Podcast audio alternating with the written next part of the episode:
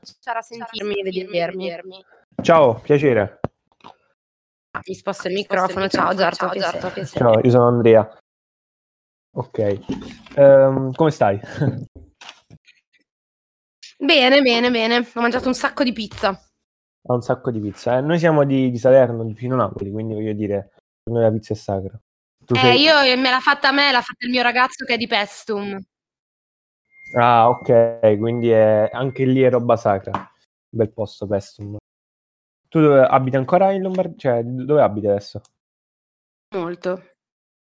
Okay. Allora... Uh, sono, ehm... sono a Torino io. Ok, allora ti posso dire la verità. Eh, allora, noi andiamo in live da circa due mesi. Questa è la prima intervista della mia vita, quindi perdonami tutto. Ok, vai tranquillo. Tanto io parlo tanto e di solito fa okay. piacere a chi intervista. Sì, sì, sì, hai voglia che mi fa piacere, mi sono ricordato le cose. Allora, um, non so, Marco sta... Aspetta, scrivo un ragazzo perché... Sta... Ok, posso partire. Allora, possiamo partire. Allora, um, Ok, quindi dobbiamo fare intervista su podcast. Ok, posso andare. Ok, allora ricominciamo tutto da capo come se non ci conoscessimo per tenere la parte, va bene? Ok. Ok. Ciao, piacere Giorgio, io sono Andrea, da Radio Semaforo. Ciao Andrea, piacere. Ok. Allora, abbiamo qui con noi eh, Giorgines o Giorgines, subito ti chiedo la domanda che ti fanno in tutte le interviste. Giorgines, Giorgines, Giorgines hai detto sì. bene prima. Ok, allora ho visto un'intervista su Frida dove spiegavi il perché del, del tuo nome, spiegavi che fondamentalmente Giorgia, cioè Giorgines fosse un modo semplice per crearsi un nome d'arte. Ecco, um, secondo te gli artisti in generale, cioè tu, ma anche gli artisti in generale, preferiscono essere chiamati nelle interviste o comunque quando non si tratta di fare un live per nome o per nome d'arte? Ma credo che dipende da quanto sei legato al tuo nome d'arte. Io, appunto, avendolo da quando ho 16 anni, appunto, era il mio primo nickname di Necklog e, e ha tutta una storia molto punk, non ho grossi problemi, però personalmente mi piace comunque essere chiamata col mio nome di battesimo, quindi Giorgia. E immagino che soprattutto durante un'intervista il nome di battesimo possa andare bene, ecco. Ok, grazie per la risposta.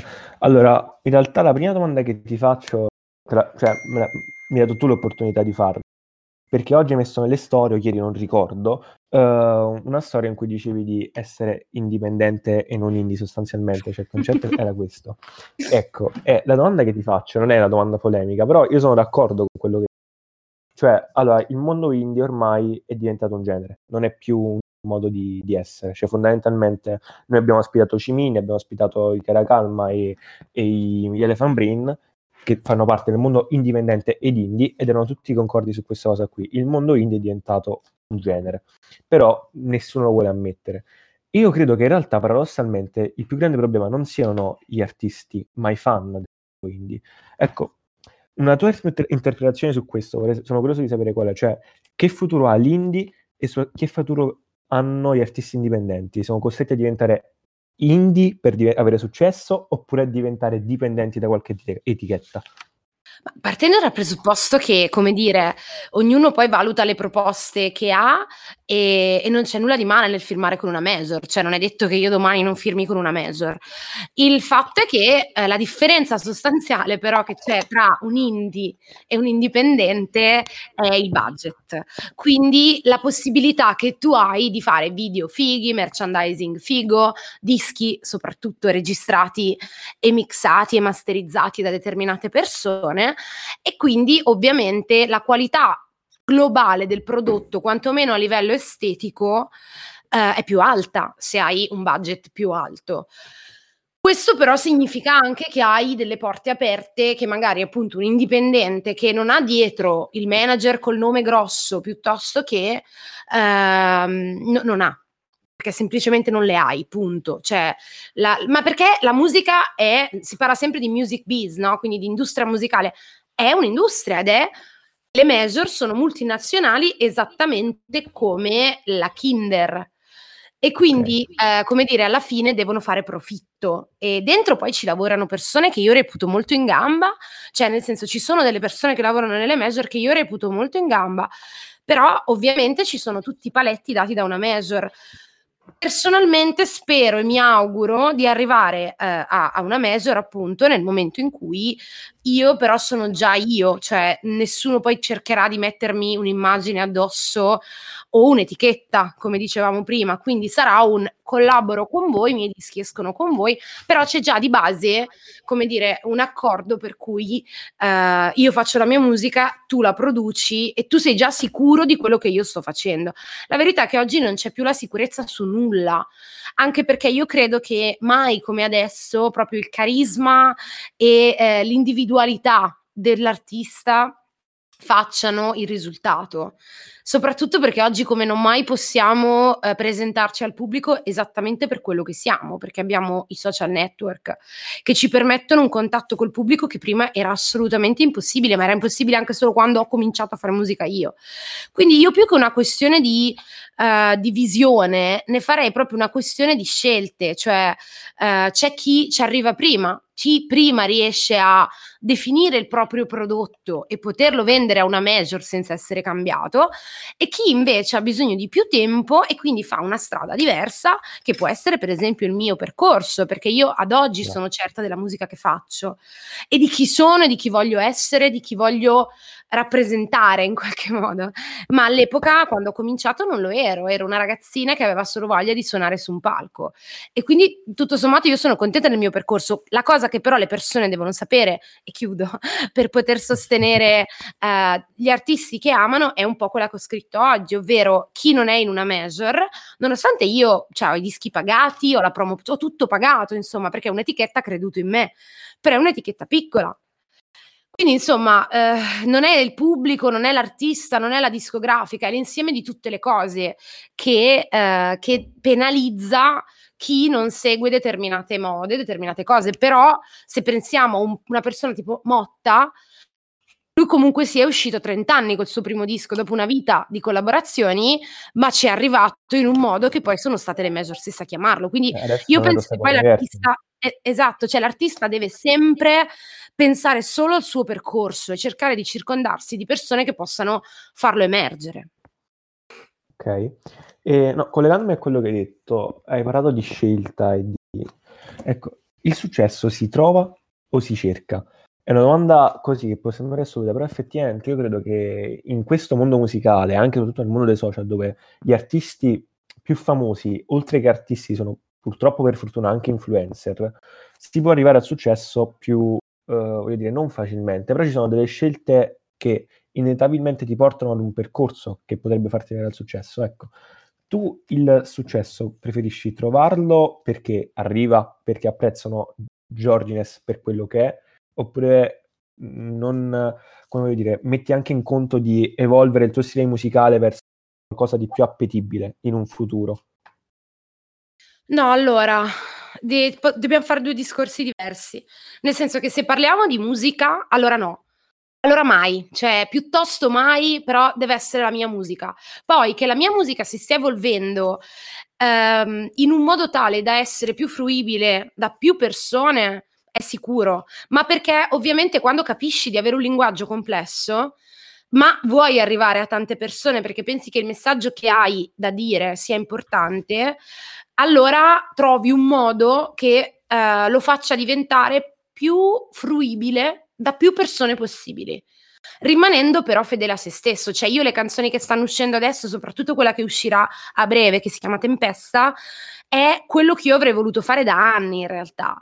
E invece poi eh, per varie vicissitudini non c'ero ancora riuscita.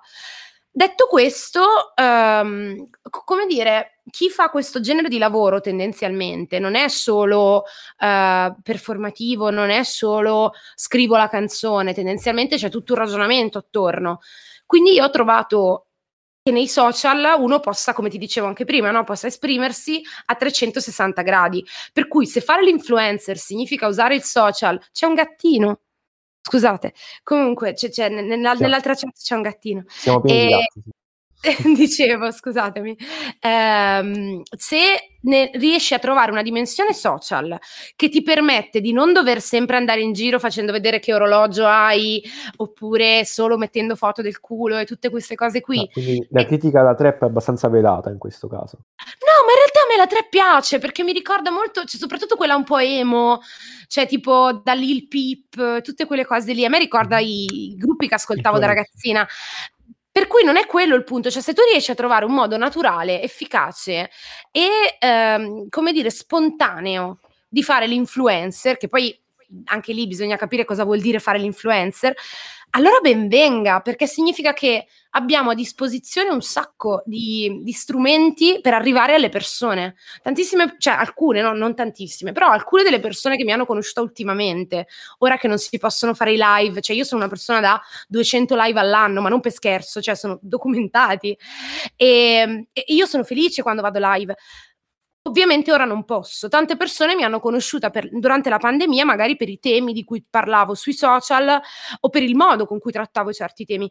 E quindi, come dire, non mi sento meno musicista eh, perché mi sono esposta sui social su certe cose o perché mi piace usare i social. Mi sentirei meno musicista se non facessi musica e mi occupassi solo di social network. Ecco, lì forse avrei sbagliato qualcosa. Ok, e hai capito perfettamente la, perfettamente domanda. E chiudendo il discorso sul genere e sulla, anche un po' sulla credibilità che stiamo facendo del genere, ti chiedo, qualche giorno fa Salmo, indipendentemente da quello che pensiamo della trap o di Salmo, comunque più al concetto che ha detto, ha detto in una storia um, sostanzialmente se tutti quanti i trapper pensassero più a fare musica trap che ad interpretare personaggi trap, la musica trap sarebbe molto più forte anche a livello internazionale. Ecco, quello che ti chiedo, rivolto magari anche al mondo indipendente, punk, insomma, quasi genere a cui tu ti possa sentire farne parte. Ovviamente non, non bisogna far parte di un genere, però per fare magari un esempio enorme.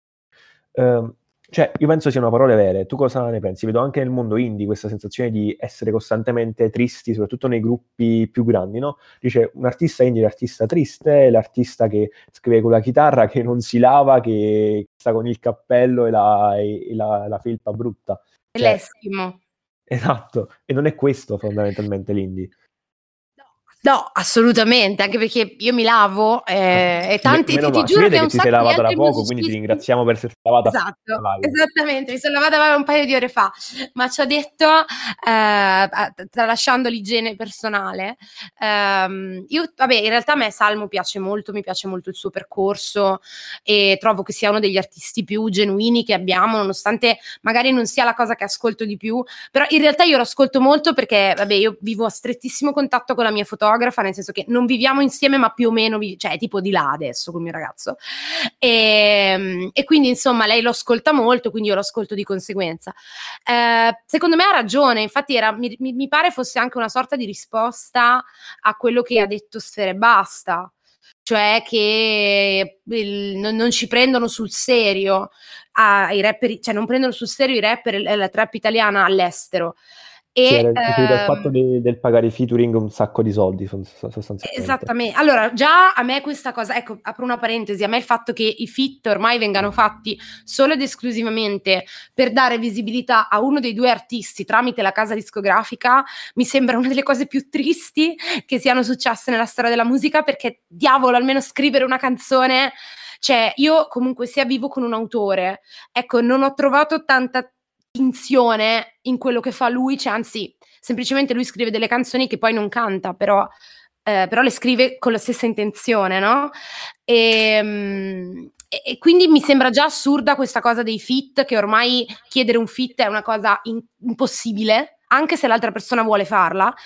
Togliendo questo, trovo che Salmo abbia moltissima ragione, cioè il fatto è che a me sembra che ad oggi prima venga costruita l'immagine e poi la musica. Ed è per questo che io mi sento felice e fortunata, nonostante quest'anno io faccia 30 anni e sarà un momento complesso per la mia Beh, vita. È il disco di morta da ascoltare. Esattamente, ormai però lo so a memoria da mo, e, però ci ho detto... Cosa ho pensato io, ho 18 anni, ma già lo so a memoria, cosa farò tra 12 anni? Eh, vedi, vedi, tu però c'hai 18 anni arrivata alla mia età, come dire, è, è un po' diverso, però eh, sono fortunata perché io ho cominciato a fare musica quando c'era MySpace. Cioè, Avevi 14 anni e facevi musica punk. Esatto, proprio così. E, e ho avuto il tempo di farmi le ossa, cioè di arrivare sul palco sicura di me. Quando ci sono stati concerti importanti, io sapevo che su quel palco ci sapevo stare. Io non ho mai avuto paura una volta di salire su un palco e ho paura di prendere l'autobus davvero, cioè e, e, invece salgo sul palco, ci sono 2000 persone davanti e per me è tutto ok. Perché? Perché l'ho fatto. La gavetta non è una cosa che noi stronzi diciamo perché l'abbiamo fatta. La gavetta è come andare all'università, è come studiare, è come... cioè devi formarti in qualche modo per in fare qualsiasi ambito sono d'accordo con te la gavetta è fondamentale sì e questo è brutto quando io vedo una pagina Instagram di un mio collega di una mia collega molto giovane perfetta perfetta, senza, cioè, tutte le foto bellissime, tutti i contenuti interessanti, però poi hanno una canzone, nessuna intenzione di scrivere la seconda o comunque difficoltà nello scrivere la seconda. Non la faranno uscire prima dell'estate. Sicuramente, cioè, capito? E io mi chiedo, ma tu come puoi uh, far appassionare delle persone? Perché poi l'artista artista, beh, io poi odio definirmi così, cioè io sono una musicista, no? L'unica cosa che ho da vendere sono io io quello che penso, quello che dico, il modo in cui lo dico, come canto, come sto sul palco, queste sono le cose che ho da vendere. Però se arriva prima la mia immagine, cioè io per esempio ora curo i look anche ora, anche ora che sono qui, cosa che non ho mai fatto prima, ma perché ora mi posso concentrare anche su questo. Perché prima l'unica mia ossessione nella vita era scrivere delle belle canzoni. Se non passi quella fase lì, come fai a sopportare il momento in cui la discografica ti lascia a casa? Tu dirai non faccio più musica. Invece no. Cioè, devi avere le ossa forti e se parte tutto solo dall'immagine, secondo me è impossibile. Grazie mille per tutte quante le risposte, è stata veramente interessantissimo. Lo dico, è la mia prima intervista e sono molto contento. Se andando faccio l'ultima domanda prima di andare in live che allora è un po' complessa, ti prego di rispondere sent- sinteticamente perché proprio okay. dobbiamo andare in live, è colpa mia che comunque ho sbagliato forse a lasciarla alla fine perché secondo me poi, cioè, è una domanda abbastanza lunga. Allora, sostanzialmente noi siamo una, una piccola radio che tende ad invitare artisti, cantanti o persone per il dibattito. Ciao Claudio. Ciao Claudio. Okay. Ciao a tutti. Ok, ciao Claudio, benvenuto. Scusa, ma ti abbiamo scritto di entrare alle 22, abbiamo sbagliato l'orario per caso. Non ho idea, perché state già in diretta? No, non stiamo ancora in diretta. Ta- ta- non lo so chi ti ha scritto perché io intervistando sono... me. Ah, stavo... no, no, abbiamo fatto schifo tutto il giorno e non so che cosa abbiamo, possiamo aver combinato. Eh, allora, posso approfittare per fare i complimenti a lui? A me? Subito. Sì, siete. Certo. Grazie mille. a che ora devo entrare quindi? Tra 20 minuti. Non so se ti abbiamo, scritto, abbiamo scritto male noi sicuro, scusa, stiamo... No, no, so, Claudio, Claudio, ma tu hai un gemello, hai un gemello? Gemello, no, fratello. Fratello? Ah, io pensavo che eravate gemelli, scusa, scusa. No, sono... no perché noi siamo gemelli. Siamo gemelli. Bello, io sono brutto. No, non è vero, non è vero, lui è riccio, eh, c'ha i capelli ricci, è vero.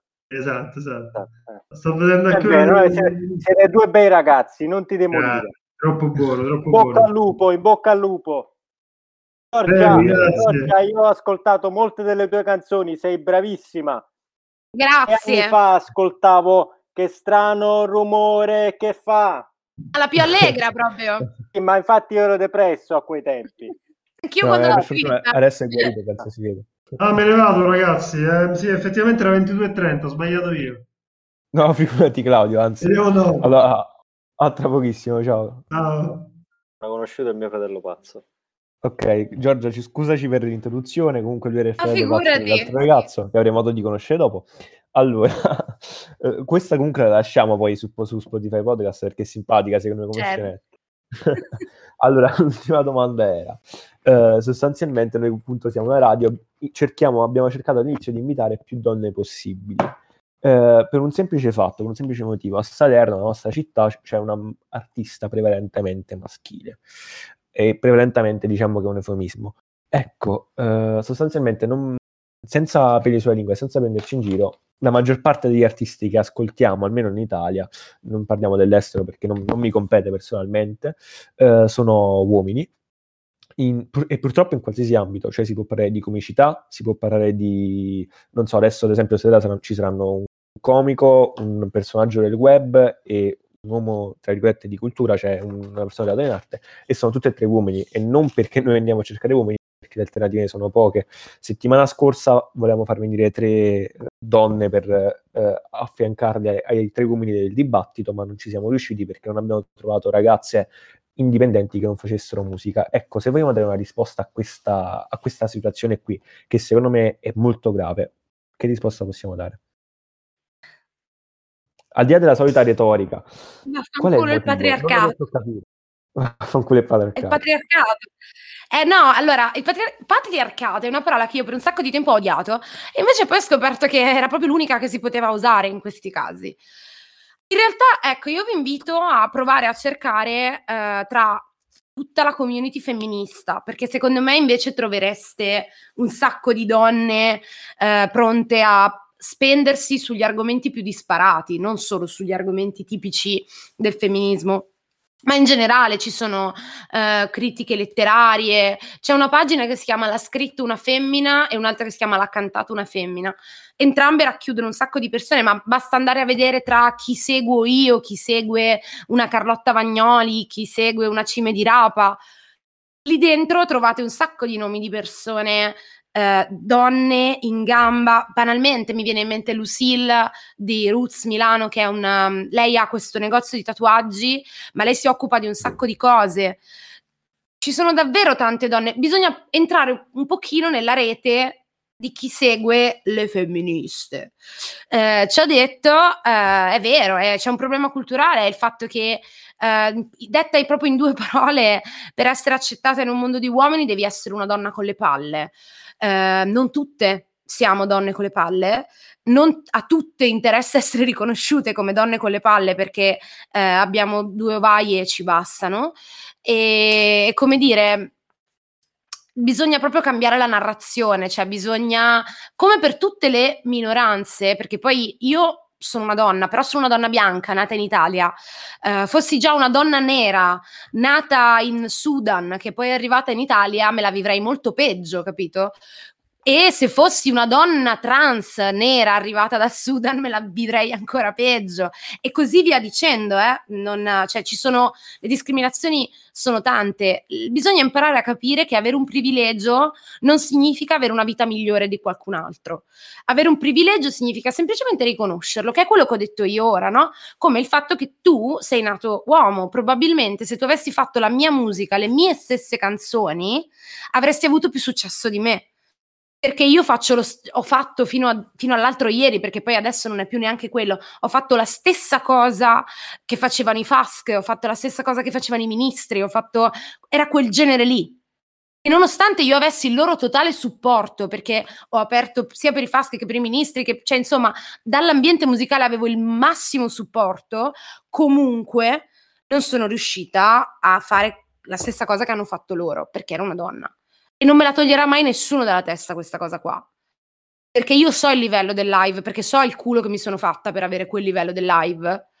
E in tutto questo comunque trovi sempre qualcuno che ti chiede se ti deve sistemare la chitarra, capito? C'è proprio un bug psicologico, ma io confido molto in voi, perché voi che siete molto più giovani di noi, avete la testa molto più aperta e soprattutto siete stati bombardati da noi per un sacco di tempo su questi temi.